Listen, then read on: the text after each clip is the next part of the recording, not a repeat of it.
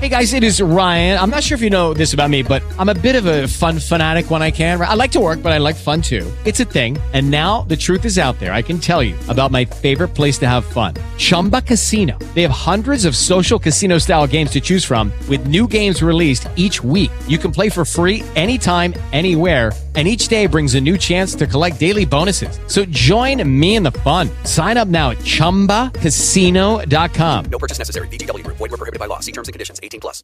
Lucky Land Casino. Asking people, what's the weirdest place you've gotten lucky? Lucky? In line at the deli, I guess? Aha, in my dentist's office.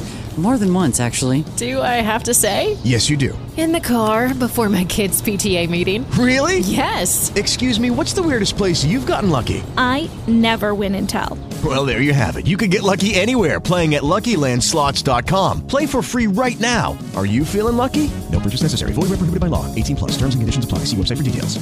Because it's time for former Vice Mayor of the City of Cincinnati, Christopher Smitherman, with what we call the Monday Morning Smither-vent. Welcome back, Christopher. Always love having you on the program. Hope you had a great weekend. I had a great weekend, Brian. Thank you so much uh, for for having me on. Um, let me start with two important sport, sporting events. One, um, the Super Bowl. You know, congratulations to the Kansas City fans that are local, that are across the country who are listening. Um, great win for them. It was a great Super Bowl, right? All the way down to the wire. So um, that's the kind of Super Bowl you want to see. Yeah, uh, one that's hard fought. No, I, I slept through most of the first half and woke up during uh, the halftime show, and that's when I went to bed. So I wasn't exactly sitting on the edge of my seat, Christopher, but that's okay. Well, Brian Thomas, I wasn't either. we were we were together in that, but still, c- congratulations to them.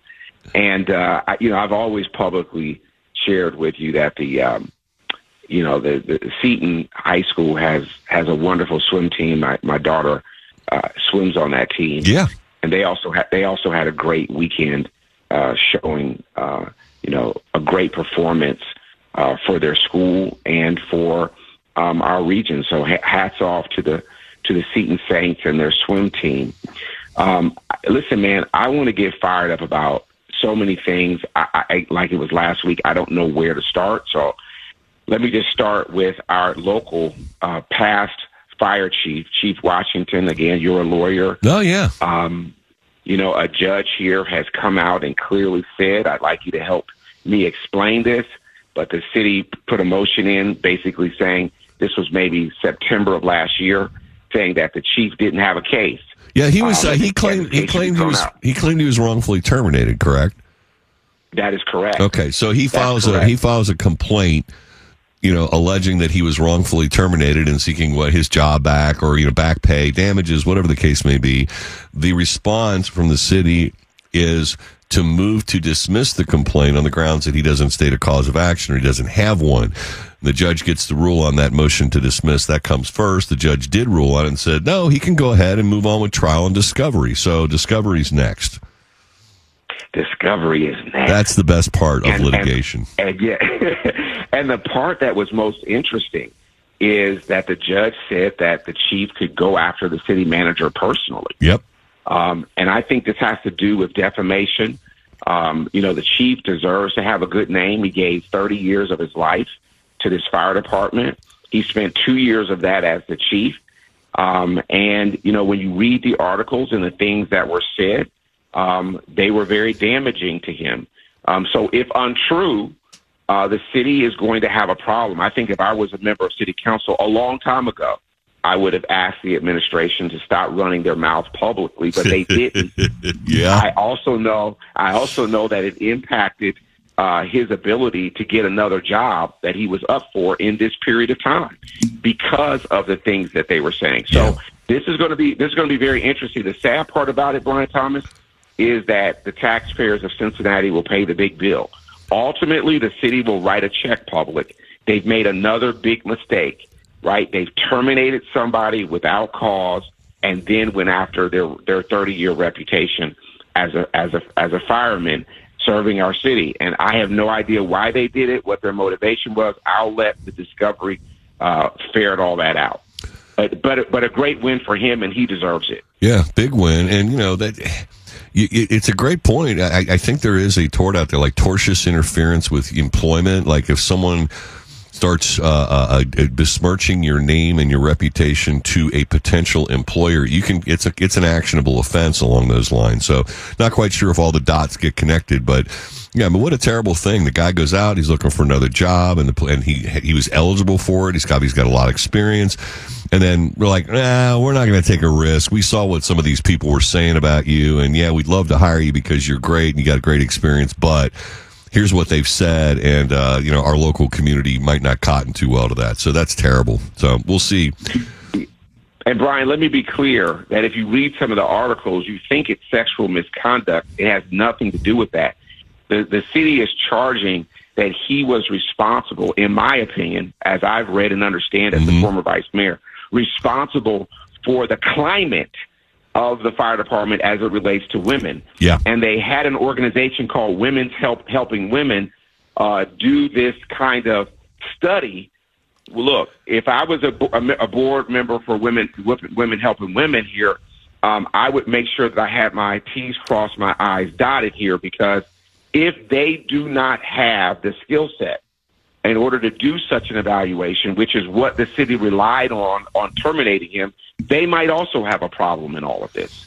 It just doesn't make any sense to say this fire chief is now responsible for hundreds of plus years of you know they're saying uh, uh, uh, hostility towards women within the fire department. It just Yeah. did not make any sense. Well, and he was only on the job for two years. I mean, if you've got a culture like that and it's you know ingrained or embedded, and I'm not saying it was or it wasn't, but you know it's a little difficult to right the ship. Sometimes you know it takes generations to you know move past you know former uh, uh, uh, evil ways, as the case may be. So we'll see who gets his day in court. We'll keep our popcorn out on that one. The s- discovery thank should be you, revealing, and then they'll be sitting down at the settlement table trying to close the books on that one. Seven thirty-seven. We'll bring Christopher back. I know he's got more to talk about, and I definitely want to mention twenty-two-three Firearms Range at Gunshore. Christopher, what what else is on your mind? Let me tell you, brother. Um, special prosecutor for President Biden. Um, this issue where um, he gave some interviews regarding documents that he had uh, that were classified in his home. And this has a variety of splinters to it to me. Um, but the special prosecutor basically said, We're not going to charge you. Um, however, I, I want to note that there's some memory issues here, some recall issues as I was doing the interview of this older person who happens to be the president of the United States. And to see the media just go crazy um, defending it, going after the attorney general, going after the special prosecutor. It was just an amazing sight, to spin doctors over the last three or four days. But the kicker was when President Biden then decided to skip the Super Bowl, meaning people might not know this, but presidents typically given some type of an address during the Super Bowl. The combination of those two things and then him doing this video interview sitting like in a theater style with snacks in front of him, popcorn and potato chips. It was the most bizarre thing that I've seen in a long time. I can't make this stuff up. Anybody can go out and see this video that he dropped. But the issue that we continue to have are partisans who continue to say that President Biden has no issues. he has no memory or mental issues.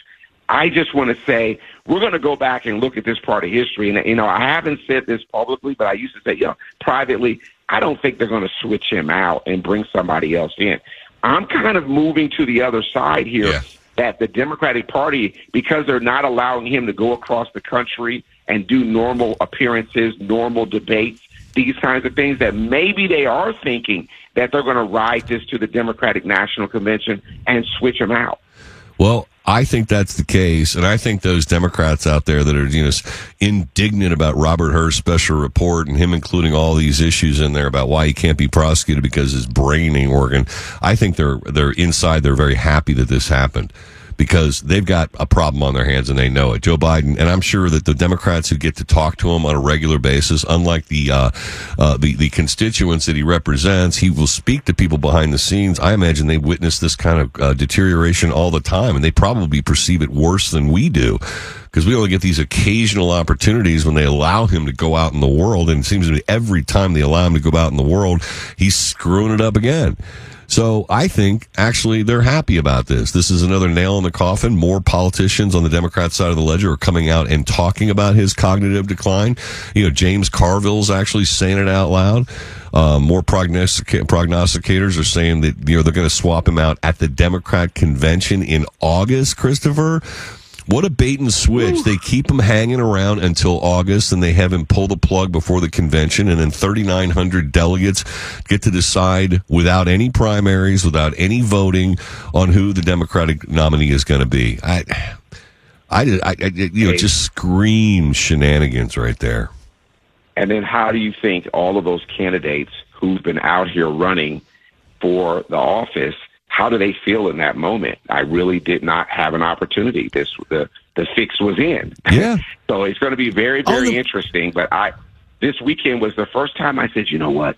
Based on looking at him, the theater thing with the popcorn, and I'm talking about smaller bags, but I don't want to give a public interview at the uh, Super Bowl.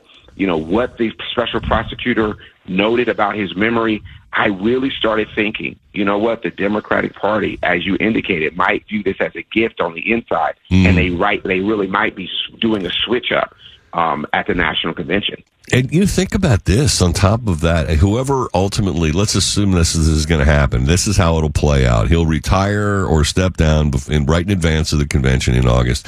They pick whoever they want, whether it's Gavin Newsom or, I mean, there's a whole bunch of names that have been floated around, but um, Michigan Governor Gretchen Whitmer's one that's been floated around. Uh, Pennsylvania Governor Josh, Josh Shapiro has been one, but say they pick one of those. Those folks are not, to my knowledge, currently running presidential campaigns. They're not having to go out and fundraise or anything. They get to save all the time and hassle of going through that process by sitting and waiting around till August. They get anointed then and then only have to respond to Q&A for a couple of months before the election. Just hide in the basement like Joe Biden did. They may very well take it away because of the lightning rod that evil orange man MAGA Trump is, right? That's so crazy. It is. It- I mean, I've never, I've never seen anything like it. You know, I, I've been, I've been following politics, you know, for a long time.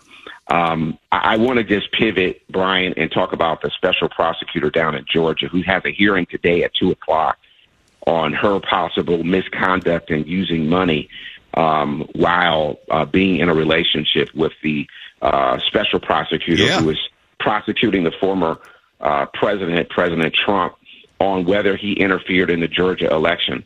Um, I just noticed how quiet um, some of these news outlets have gotten about this subject matter. Like they used to be, oh, we're defending her. No, they're doing this because she's a woman. No, they're doing it because she's African American. And now they're getting more quiet, and the drumbeat is starting. You know what? Maybe you should step aside. Maybe this is a distraction to the case. Maybe we do have a problem. Maybe you didn't tell the truth. You can kind of hear the drumbeat moving against prosecutor. Most people, a lot of people might not even know what you and I are talking about. But the reality of it is, she hired a special prosecutor. She clearly now has admitted she was in this relationship with him. He's he's prosecute. She he's prosecuting the former president uh, over what, what they're saying he broke the law by trying to overturn the Georgia election four years ago. How can you prosecute somebody when you have your own corruption case going on around you? That's an amazing piece. It is. Like, how do the Democrats even think that she can move forward with the case?